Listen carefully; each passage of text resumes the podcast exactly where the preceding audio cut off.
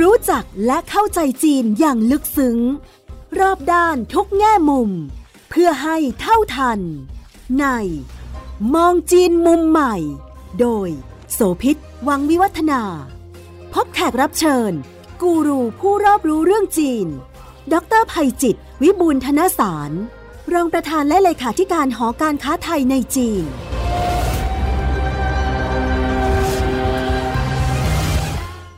สวัสดีค่ะ ถ้าพูดถึงจีนในตอนนี้ก็ต้องบอกว่า เทคโนโลยีนวัตกรรมทำให้รูปโฉมของจีนเปลี่ยนไปเยอะมากพอสมควรค่ะและการจะรู้จักและเข้าใจ เราก็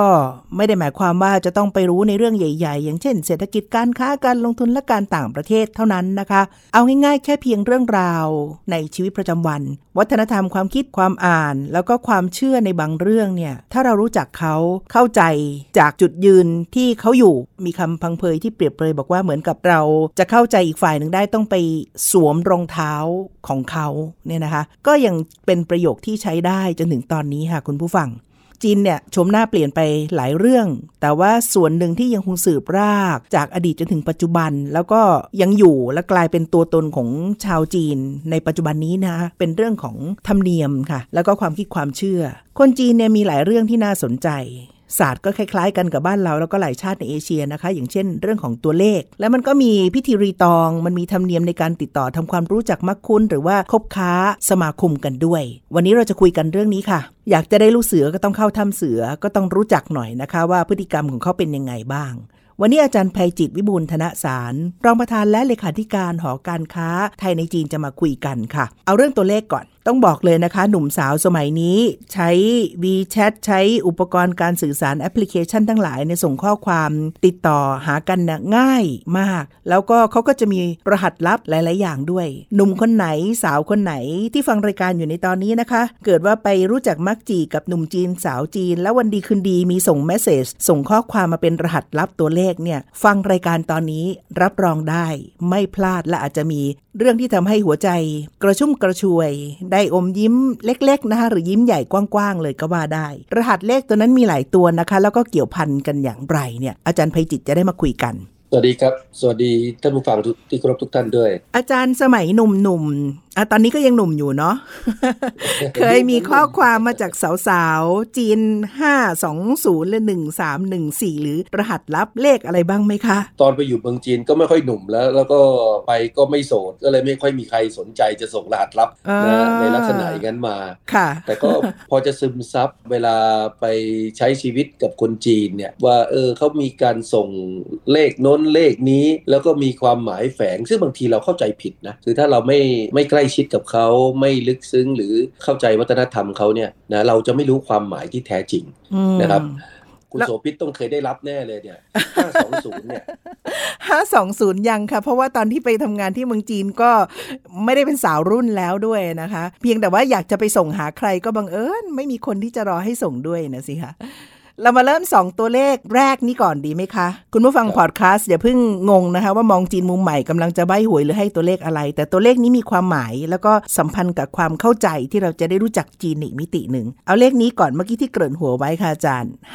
520 ตัวนี้พอดีว่ามันเข้าจังหวะนะเนี่ยที่เรากำลังพูดออกรายการกันอยู่ก็ใกล้เดือนที่ 5 วันที่ 20 นะเวลาบอก 520 เนี่ยจีนเขาจะเอาเดือนนำหน้า เสียงมันก็จะไปคล้ายๆกับคำว่าหัวอ้ายหนีนะพอพูดคำนี้ปุ๊บเออทุกคนคุ้นเลยใช่ไหมค่ะมันมันอู่เอ้อหลิงนะเสียงมันใกล้ๆกัน ก็เป็นการบอกรักอีกฝ่ายหนึ่ง ซึ่งก็กลายเป็นวันแห่งความรัก ของวัยรุ่นสมัยใหม่ที่อยู่ในโลกสื่อสังคมออนไลน์ ทุกวันนี้ก็ส่งกันทางวีแชทนะฮะพูดกันไปบอกกันมา บางทีไม่ได้ไม่ได้ส่งโดยการพิมพ์อย่างเดียวนะทำเป็นตัวเลขนะตัวใหญ่ ๆ ส่งกันไปส่งกันมาให้มีสีสัน ซึ่งก็ลากต่อไปถึงมิติเรื่องอีคอมเมิร์ซนะ บางบริษัทเนี่ยเอาวันเนี้ยวันที่ 20 เดือน5เนี่ย20 เดือนพฤษภาคมเนี่ยกลายเป็นวันค้าทางออนไลน์พิเศษ เพื่อให้วัยรุ่นจีนได้ซื้อของขวัญของที่ระลึกมอบให้กับคนที่รัก ก็จะมีแคมเปญพิเศษออกมาเหมือนกันรายการเราออกอากาศเนี่ยคือวันที่ 22 ก็ 2 วันที่ผ่านมานี่เองเนี่ยนะคะสำหรับในจีน เวลาเขาใช้ตัวเลขนี้เขาใช้ยังไงคะอาจารย์ ใช้เฉพาะวันหรือว่าใช้ในโอกาสทั้งหลายทั้งปวง ถ้าอยากจะจะแค่บอกรักเธอคนนั้น ฉันก็ส่งเลขไปหาเป็นรหัสลับเป็น 520 ไปแค่เนี้ยเข้าใจกันแล้วเขาใช้แบบไหนคะอาจารย์ ส่งได้เลยนะส่งได้ทุกวัน เพียงแต่ว่าถ้าเป็นวันที่ 20 เดือน 5 หรือ 20 เดือนพฤษภาคมเนี่ยนะมันก็จะมีความหมายเฉพาะที่เอ๊ะคุณน่าจะต้องทำอะไรพิเศษหน่อยอืมในวันในวันดังกล่าว มันเป็นเหมือนกับวาเลนไทน์วาเลนไทน์สำหรับอ่าสำหรับคนที่อยู่ในเอ่อวัยรุ่นหนุ่มสาวอ่านะครับอีกวันหนึ่งค่ะครับแล้วถ้ามีพ่วง 1314 มาด้วยล่ะ โอ้ถ้า 1314 เนี่ยส่วนใหญ่จะลึกซึ้งมากขึ้นนะใครที่รู้รู้ 1314 เนี่ยนะอีสานอีซื่อเนี่ยก็เหมือนกับว่า ชั่วฟ้าดินสลายถ้าแปลแปลเป็นไทยนะอ๋อก็คือจะรักเธอจนลมหายใจสุดท้ายอะไรเงี้ยแม้กระทั่งอืมลมหายใจสุดท้ายก็ไม่ไม่สามารถจะมาหยุดความรักของฉันได้อะไรเงี้ยโอ้โหนะครับอันนี้ก็เป็นคำหนึ่งอีกเลขหนึ่งที่เอ่อหนุ่มสาวจีน หรือคู่รักนิยมบอกกันอืมครับชักรู้สึกว่าอยากให้มีคนส่งเลข 520 แล้วก็ 1314 มาหามั่งจังค่ะอาจารย์ระวังระวังเดี๋ยวไม่กี่วันข้างหน้าจะมีคนส่งมาเยอะเลย หลังจากรายการนี้ออกอากาศไปเนี่ยนะใช่ครับแต่ว่าคนจีนโดยทั่วไปเขาจะรู้รหัสนี้เลยใช่ไหมคะ ถ้าถูกส่งใช่ครับให้ใช่ครับ เอะแล้วผู้ใหญ่หรือคนหนุ่มเอ่อคนแบบสูงวัยกว่าเด็กกว่าจะส่งหาแบบไม่ใช่ความรักในเชิงหนุ่มสาวนี้ใช้ได้ไหมคะ จริงๆแล้วก็สามารถบอกรักในรูปแบบอื่นๆได้ เพราะว่าจริงๆแล้วจีนเนี่ยเขาใช้ตัวเลขที่สะท้อนถึงความหมายที่แตกต่างกันออกไปในแต่ละตัวเลข เช่นคนจีนก็จะชอบเลข 6 8 เลข 9 อย่างนี้เป็นต้นอืมแล้วเราอาจจะไม่ชอบเลข6ใช่ไหมอ่าแต่เลขหกของจีนเนี่ยเขาจะมีความหมายว่ามันมันราบรื่นเอ่อเลข8ปาก็คล้ายๆฟาเป็นความเป็นความร่ำรวยอ่าร่ำรวยมั่งคั่งเลข9ก็จะเป็นความยั่งยืนอืม นะเพราะฉะนั้นบางทีเนี่ยเราจะเห็นนะฮะการเล่นเลขนะบ้านไหนเนี่ยลงตัวเลขหรือว่าเบอร์โทรศัพท์ที่ขึ้นต้นด้วยตัวเลข 168 ยกตัวอย่างนะ169อย่างเงี้ยนะนะโอ้โหถ้า 168 นี่นักธุรกิจจะชอบมากอืมนะครับทะเบียนรถอ่าเราเคยได้ยินทะเบียนรถใช่ไหมแม้กระทั่งในเมืองไทยเนี่ยก็มีการซื้อขายป้ายประมูลทะเบียนรถในหมู่ จะเรียกว่านักธุรกิจเชื้อสายจีนแล้วกัน แปดก็ไปพ้องกับเครื่องหมายสัญลักษณ์ของสากลในฝั่งของตะวันตก อย่างเช่นเป็น infinity ด้วยเหมือนกันคือไม่มีที่ใช่สิ้นครับสุดแบบนั้นนะคะใช่แต่ว่าในเมืองไทยเราก็เชื่อเรื่องของเก้าพ้องพ้องเสียงว่าก้าวหน้า แต่ว่าเลขหกครับนี่เหมือนหกตกหล่นก็อาจจะไม่ค่อยชอบกัน ในกลุ่มวัยรุ่นเนี่ยนะคือแทนที่จะไปพิมพ์พิมพ์ตัวอักษรจีนนี่มันลำบากนะจะพิมพ์เป็นภาษาอังกฤษก็ยืดยาว เขาก็ใช้ตัวเลขเนี่ยที่มันสั้นกระชับในการสื่อสารกัน ยกตัวอย่างเช่น เมื่อกี้เราพูดถึงเลข 8 มันสะท้อนว่าเป็นความมั่งคั่งที่คนทั่วไปใช้ แต่ถ้าวัยรุ่นนะบางทีเขาใช้เลข 8 ในการที่จะไปพ้องเสียงกับเอ่อภาษาอังกฤษที่แปลว่าบ่ายนะบายบายปลาแปดปลาใช่ไหมคะคุยคุยคุยไปเสร็จปุ๊บเออเขาติดธุระเขาก็จะบอกเขาก็จะกดมาเลข 8 หรือ 88นะฮะก็อาจจะมีความหมายว่าเออไปก่อนนะลาก่อนแล้วก็โชคดีทำนองนี้ค่ะนะครับผมเคยมีประสบการณ์อยู่อันหนึ่งเพื่อนเนี่ยเล่าเรื่องตลกมา อ่านเสร็จอะไรเสร็จก็ส่งเลข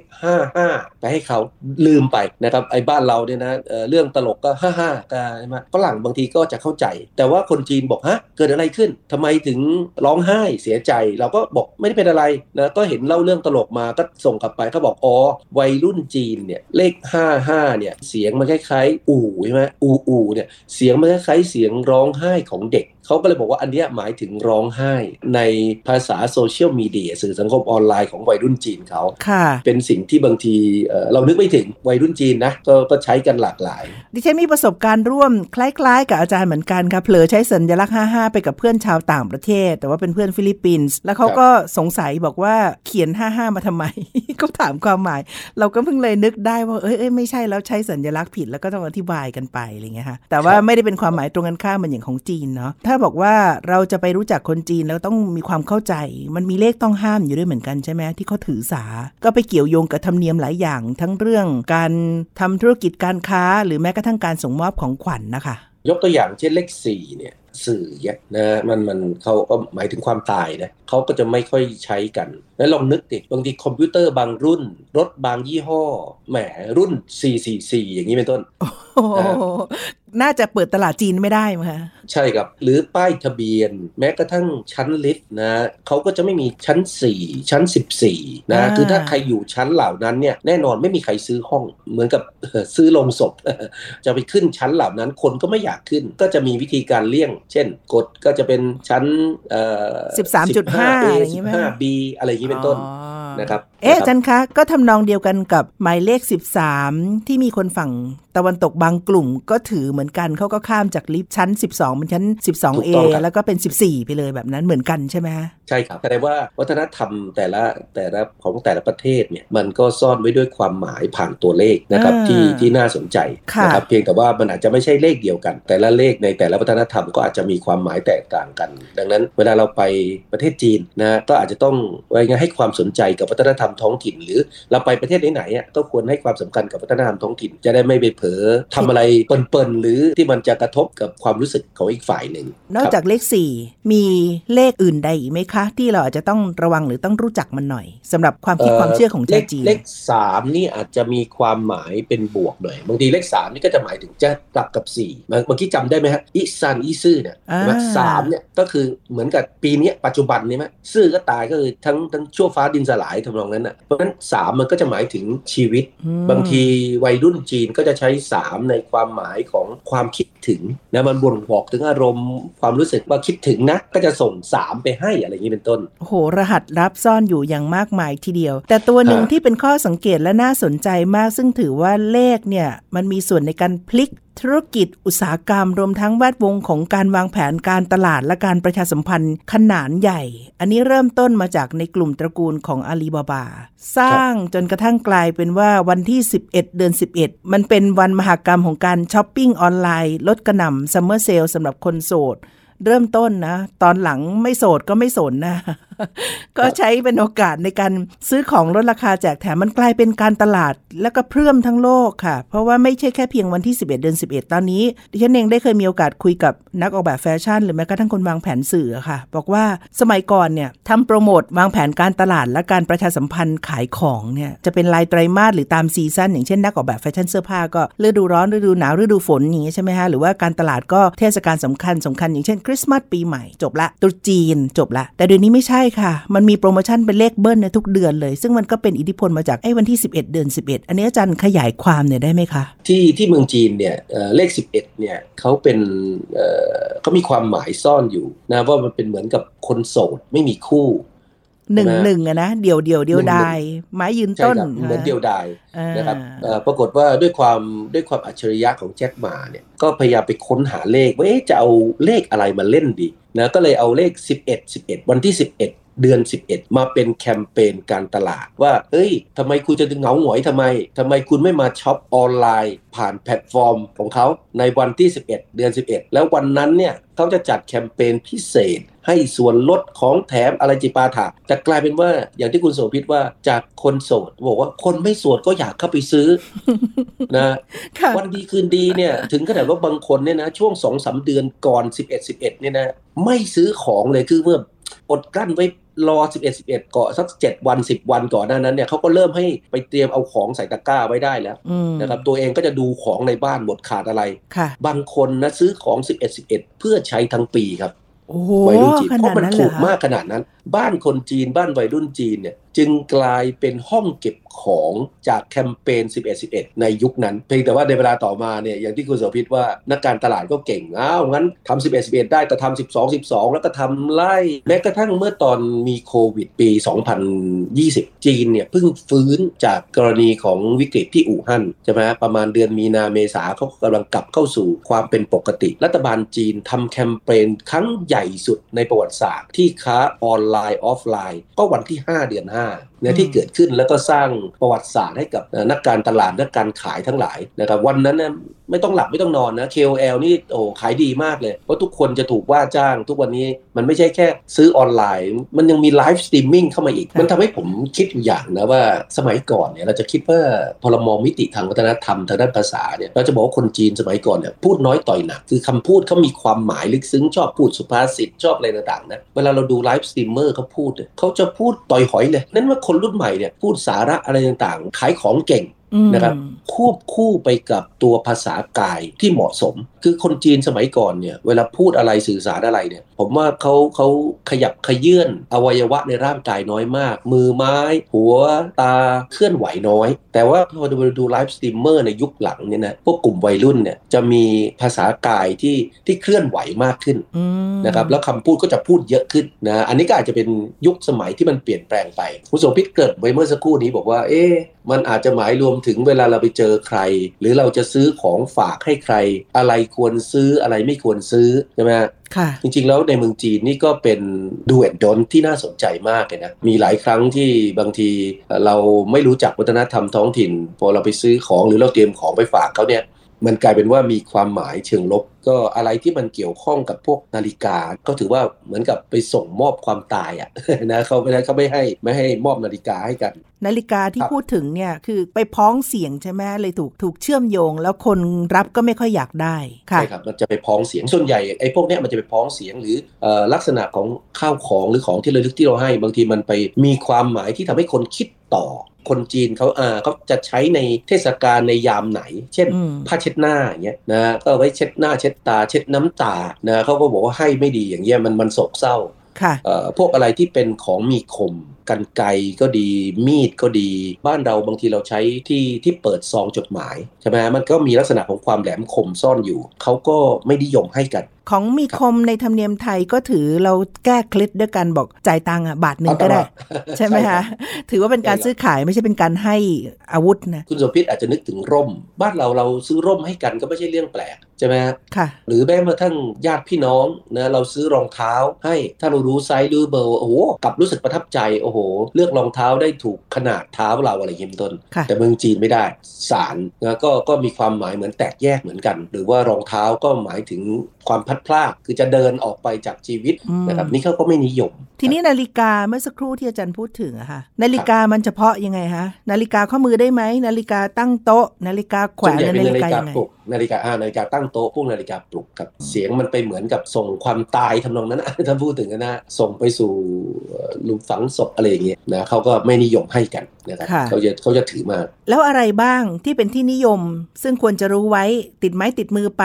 คนจีนก็น่าจะชอบอย่างปีใหม่เนี่ยส้ม มันมีความหมายยังส้ไงมเอ่อส้มมันจีมันเหมือนกับให้ให้ความสุขให้โชค สีก็เป็นมงคลออกสีส้มๆ แดงๆ แล้วก็มีลักษณะที่เป็นกลมอ่านนะครับเพราะฉะนั้นคนจีนเนี่ยชอบอะไรที่มันมีทรงกลม แต่บางทีบางอย่างผลไม้นะอันนี้ต้องระวัง คือบางทีอาหารการกินเนี่ยเราซื้อให้ได้ แต่ว่า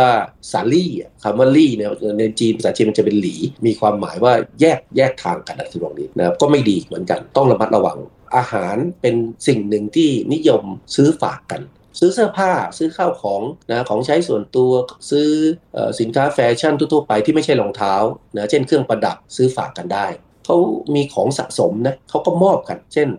บางคนชอบเก็บพวกถ้วยโถโอชามนะครับเขาก็ไปซื้อถ้วยที่สีสวยๆอะไรสวยๆที่เป็นคอลเลกชันนะก็เป็นของที่ระลึกพิเศษ หรือเออบางคนเขารู้ว่าอีกฝ่ายหนึ่งชอบสะสม เช่นสแตมป์เขาก็ไปหาสแตมป์ที่เมืองจีนนี่จะมีสแตมป์เยอะมากนะแต่ว่าแม้ว่าเขาจะไม่ค่อยได้ส่งจดหมายทางไปรษณีย์เยอะเท่าไหร่ แต่สแตมป์เหล่านี้เขาไปทำเป็นคอลเลกชันนะครับค่ะหรือว่าอาจจะเป็นสัญลักษณ์ของพิธีเปิดของอะไรเงี้ยของการแข่งขันกีฬา พวกนี้จะมีความหมาย เช่นมันจุดคบเพลิงมันก็โชดช่วงชัชวานอะไรเงี้ยนะเขาเขาก็มอบให้กัน มันมีทั้งของที่ควรจะให้ไม่ควรให้หรือควรหลีกเลี่ยง แล้วก็ของที่ควรจะได้ถูกเอามาใช้ประโยชน์เพื่อทำให้เกิดความประทับใจ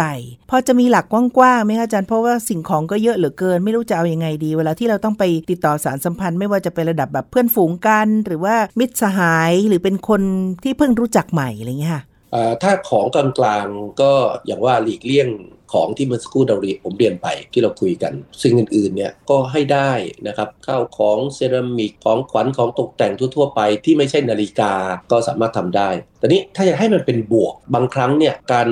มอบของที่มียกตัวอย่างเช่น เอาสองส่วนมาผสมกันมีตัวเลขพิเศษที่เป็นมงคลนะครับอืมหลายปีก่อนเนี่ยไอชาโตลาฟิตของรัชชัยเขาเนี่ยผมจำปีไม่ได้ปี 2017อะไรทำนองเนี้ยนะเสร็จแล้วมันก็เป็น ไม่ผมไม่รู้ว่ารสชาติมันอร่อยหรือไม่อร่อยนะ แต่เขาทำให้มันพรีเมียมมากขึ้น โดยพิมพ์ตัวเลข 8 สีแดงลงไปบนฉลากกลายเป็นว่าเขาสามารถขายไวน์ในปีนั้นนะครับในช่วงเทศกาลตรุษจีนแซงหน้าทุกๆปีที่เขาเคยขายมา ในราคาที่สูงขึ้นนะครับเพราะว่าผู้ซื้อเนี่ยนะกับผู้รับจะมีความรู้สึกตรงกันด้วยว่าจริงๆแล้วเอาเหล้าไปมอบคนจีนมอบเหล้ากันไม่ได้ถือว่าอะไรเป็นการแช่งนะ นะครับแล้วก็วายบางทีเป็นวายแดง ก็เป็นสีมงคลอีกเช่นเดียวกัน ที่บางจีนจะถูกจะแพงเขาแดงไว้ก่อนอ่าปรากฏว่าพอผักเล็กแปลกไปเนี่ยมันไม่ใช่มอบเอ่อรสชาติที่ดีของไวน์เท่านั้น แต่มันอวยพรความเป็นมงคลที่ให้อีกฝ่ายหนึ่งมั่งคั่งร่ำรวยด้วยนะซึ่งก็เป็นความหมายดีๆ ในช่วงเทศกาลปีใหม่ของจีนเขาอ๋อออย่างเนี้ยนะก็เป็นความหมายเชิงลึกนะเอาเป็นว่าถ้าเราไปซื้อของประเภทอะไรสักอย่างหนึ่ง นะครับถ้ามันมีอะไรที่มันโดดเด่นขึ้นมา แล้วราคามันสูงขึ้นนะให้สันนิษฐานโดยพื้นฐานเลยว่าไอ้อันนั้นเนี่ยน่าจะมีความหมายเชิงบวกในวัฒนธรรมท้องถิ่น เราจะถามกับผู้ขายเขาว่าเอ๊ะทำไมรุ่นนี้หรือว่าอันนี้มันแพงกว่าปกติก็เป็นเป็นวิธีการหนึ่ง ก็เห็นชัดทีเดียวจากตัวอย่างของเครื่องดื่มเมื่อสักครู่ที่อาจารย์ยกเลยนะคะว่า พอจับจุดได้ รู้จักพลิกแพลง เทคนิคทริคเล็กน้อย ก็สามารถสร้างรายได้จากกลยุทธ์การตลาดแบบธรรมดามากเลย พลิกกลับมาให้เป็นโอกาสได้ ซึ่งอันนี้ก็น่าจะเป็นกรณีศึกษาที่เราจะได้เอามาทำความรู้จักและเข้าใจด้วย คุณกำลังฟัง มองจีนมุมใหม่ ทางไทย PBS Podcast ทีนี้ถ้าเกิดว่ายกระดับขึ้นมาเป็นในเชิงความสัมพันธ์ ว่าถ้าเราต้องไปติดต่อคู่ค้าคนจีนทำธุรกิจดิวด้วย มีครับข้อแนะนำกับข้อที่ต้องพึงหลีกเลี่ยงอะไรบ้างคะอาจารย์ เราต้องนั่งนึกก่อนว่าเอ่อเราเจอเขาครั้งแรก ๆ ครั้งที่หนึ่งส่วนใหญ่คนจีนเนี่ยจะเจอกันด้วยอารมณ์ความรู้สึกที่ค่อนข้างเป็นทางการในระยะเริ่มต้นก่อนอืมคือไม่ใช่มาถึงโอ้โหโอบกอดกันอะไรต่างๆส่วนใหญ่มาถึงก็จะทักทายกันแลกนำบัตรกันนะวิธีการแลกนำบัตรก็อาจจะต้องใช้สองมือยื่น หรือใช้มือหนึ่งยื่นและอีกมือหนึ่งก็แตะมืออีกฝากหนึ่งของเรานะนะยื่นให้เขาแล้วก็โน้มตัวเล็กน้อยนะครับมอบแล้วก็โผล่หัวเล็กน้อยเอ่ยคำเอ่อเฮินเกาชิงเรื่องชื่อหนิงก็คือแบบยินดีนะที่ได้มีโอกาสพบท่านอะไรทำนองนี้ ลักษณะที่ค่อนข้างเป็นทางการ พออีกฝ่ายหนึ่งยื่นนามบัตรนะตอบให้เราเรารับเสร็จปั๊บ เราก็อาจจะดูนามบัตรเขาเล็กน้อย อ่านนามสกุลนะคนจีนเวลาทักกันก็จะทักนะโดยนามสกุลนะครับอย่างผมแซ่จึงนะภาษาจีนกลางก็จะเป็น 庄 นะครับบางทีเขาจะตามด้วยอ่านนามสกุลอ่านแซ่นะฮะแล้วก็ตามด้วย เช่นถ้าเป็นปริญญาเอกนะเขาก็จะให้เกียรตินะ博士 ก็จะ 庄博士 อย่างเงี้ยคนก็จะเรียกผม 庄博士 ประโยค 庄博士 อย่างเงี้ยนะถ้าเป็นมิสเตอร์ก็ 先生 เอ่ยทักทายอีกฝ่ายหนึ่ง รับนามบัตรมาแล้วเนี่ยอย่าเก็บเข้ากระเป๋ากางเกง หรือกระเป๋าหลังโดยเด็ดขาดถ้าเราใส่สูทเราก็ใส่กระเป๋าเสื้อเออที่สูทเรา หรือเราไม่ได้ใส่สูทเราก็อาจจะใส่ที่กระเป๋าเสื้อข้างของเรา เราไม่มีเสื้อเสื้อเชิ้ตเราไม่มีกระเป๋า อย่าเผลอไปใส่ในกระเป๋ากางเกง จะดูไม่สุภาพนะครับแล้วหลังจากนั้นก็อาจจะจับมือทักทายกัน นั่งพูดคุยกัน หลังจากนั้นนะครับเราก็อาจจะเอานามบัตรนะครับมาวางเรียงกันได้นะครับเพราะบางทีเนี่ยอันนี้อันนี้ก็เป็นเทคนิคส่วนตัวผมนะบางทีเราเจอคนจีนเนี่ยไม่ได้เจอทีเดียวคนเดียวนะครับเราเจอหลายครั้งหลายหน และเจอหลาย ๆ คนในเวลาเดียวกัน ในนามบัตรผมอาจจะต้องเขียนไว้ลักษณะเด่นของเขาเขาใส่แว่นเขาไว้หนวดเขาผิวอะไรยังไง บางทีผู้หญิงผู้ชายยังจริงต้องเขียนไว้เลยนะฮะเพราะบางทีเรารับนามบัตรมาเนี่ยเขาไม่ค่อยได้ใส่ว่าเป็นผู้หญิงหรือผู้ชายเพราะบางทีเราเอ่ยโดยเฉพาะแท้ของเขาเวลาผ่านไปสักพักเราเจอคนเยอะๆเนี่ยเราจำไม่ได้เอ๊ะคนนี้คือใครถ้าเราไม่จดเอาไว้นะทำเรคคอร์ดเหล่านี้เพราะว่าเดี๋ยวพอเราเจอเขาครั้งนี้เนี่ยคนจีนจะมีวัฒนธรรมของการพบปะกันบ่อยๆนะเดือนละครั้ง 2 เดือนครั้ง อะไรอย่างนี้เป็นต้นก็จะเจอกันอีกเอ๊ะพอจะเจอครั้งหน้า ถ้าเราจำชื่อเขาไม่ได้ จะดูไม่สุภาพ แต่คนจีนเนี่ยเก่งมากเลยนะครับผมไม่รู้เขาเตรียมตัวมาก่อนมากน้อยขนาดไหน แต่เขามีความสามารถในการจดจำแท้ของเราได้ดีมากนะครับ อันนี้ก็อาจจะเป็นความสามารถในการจดจำหรือว่าเขาอยู่คุ้นชินกับคนหมู่มากมาก่อน ก็เลยมีเทคนิคการจำที่ดี การจดจำชื่อ หรือว่าคุณลักษณะเฉพาะบางอย่างของฝ่ายตรงข้ามได้ สร้างความประทับใจ แล้วก็เป็นจุดเริ่มต้นที่ดีมากของการเชื่อมสัมพันธ์ที่ใกล้ชิดกัน รวมทั้งภาษากายก็สื่อความหมายมากๆ ซึ่งอันนี้เป็นเหมือนกันทุกประเทศแหละนะคะ ที่จะเป็นตัวรเริ่มต้นสำหรับการต่อไมตรี ทีนี้ในเรื่องของความสนิทชิดเชื้อล่ะคะอาจารย์ คนจีนมีระยะห่างกับคนที่เพิ่งมารู้จักยาวนานกันแค่ไหนถึงสามารถจะเปิดใจแล้วถ้าถึงขั้นที่เขาเชิญเอ่ยปากให้ไปบ้านได้นี่แสดงว่าไม่ธรรมดา มันเป็นยังไงคะอาจารย์อ่ามาเริ่มตั้งแต่เจอครั้งแรกๆ ส่วนใหญ่ระยะห่างของการยืนเนี่ย ผมว่าสั้นกว่าชาติตะวันตกตะวันตกอาจจะบอกเมตรหนึ่งอันนี้ก็อาจจะเหลือแค่ฟุตหนึ่งคือยืนใกล้ชิดกันค่ะบางทียืนกันแล้วถ้าเริ่มคุ้นชินกัน เริ่มดื่มกันสักเล็กน้อย บางทีก็จะยืนนะคุยกันไปจับมือกันไป อย่างที่เมื่อกี้ผมบอกว่าแรกนำบัตรเสร็จจับมือเนี่ยครั้งแรกเจอกันแรกๆจะจับมือกันแค่ข้างเดียว แต่พอรู้จักกันคุ้นชินปุ๊บบางทีจะจับมือสองมือเลยบางทีเจอกันสนิทกันมากๆเข้า นับถือกันเป็นพี่เป็นน้องนะร่วมสาบานผ่านการดื่มข้าวก่อน เจอกันกอดกันเลย แล้วหลายคนอาจจะเห็นแบบสไตล์พวกชาติตะวันตกหรือ หรือรัสเซียมาเจอกันแล้วก็กอดแล้วก็ตบหลังกันปับปับสองสามทีอะไรอย่างเงี้ยเป็นต้น คนจีนก็ทำกัน ถ้าสมมุติว่าได้รับเชิญให้ไปทานอาหาร แล้วไปถึงที่บ้าน ประการแรกให้รู้เลยว่าเขาให้เกียรติเราสูงมากนะอืมการเชิญนะเชิญไปทานอาหารนะหรือไปพักผ่อนที่บ้านของอีกฝ่ายหนึ่งเนี่ยถือเป็นการให้เกียรติสูงสุด ปกติ นะไม่ค่อยเชิญใครมาทานที่บ้าน อาจจะด้วยหลายเหตุผลนะสมัยก่อนบ้านคนจีนก็อาจจะค่อนข้างเล็กเอ่ออันที่สองเขาอาจจะกังวลใจว่าเอ๊ะจะให้การต้อนรับไม่เหมาะ สถานที่อาจจะไม่โอโถงพอนะครับก็มักจะไปทานที่ข้างนอกค่ะแต่ว่าถ้าเมื่อไหร่เขาอนุญาตให้ไปถึงที่บ้านเนี่ย ก็ต้องถือว่าเป็นเป็นโอกาสเป็นโชค อะไรอีกไหมคะอาจารย์ที่คิดว่า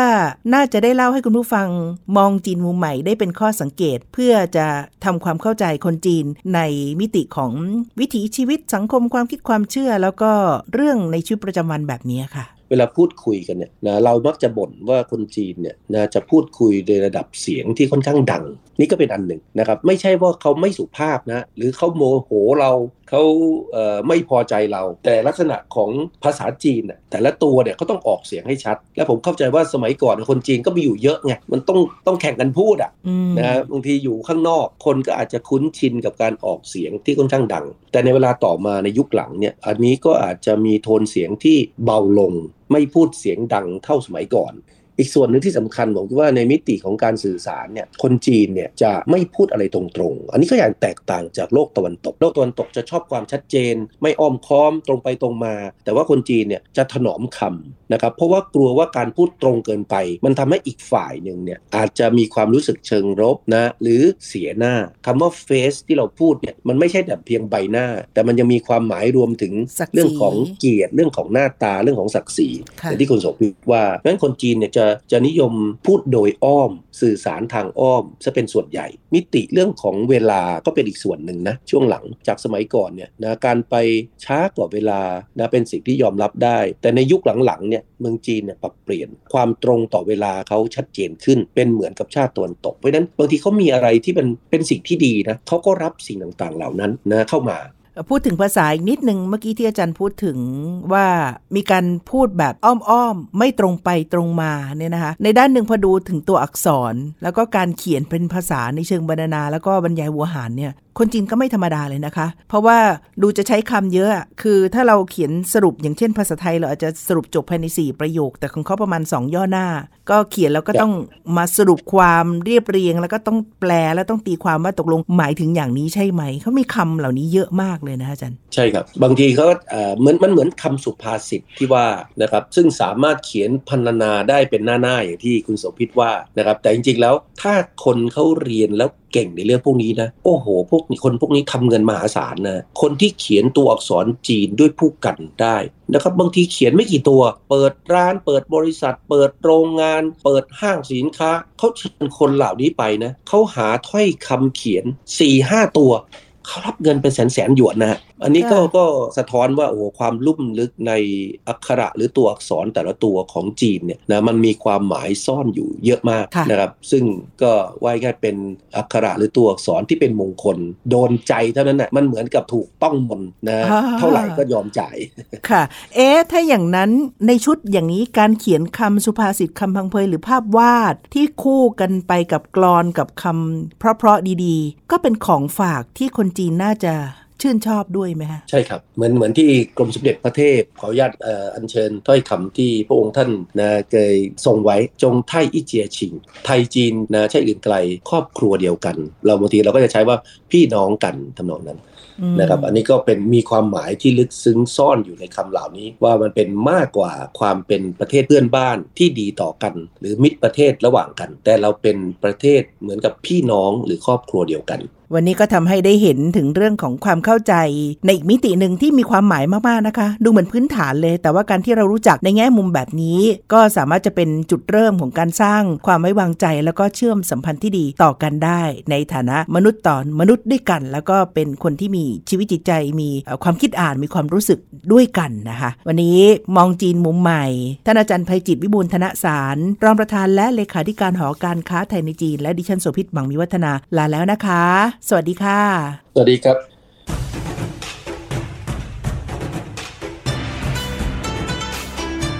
ติดตามฟังรายการ มองจีนมุมใหม่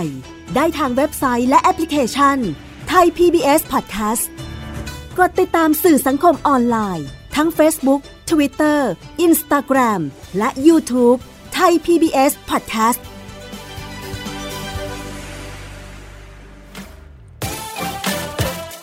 This is Thai PBS Podcast. We the world, we the voice.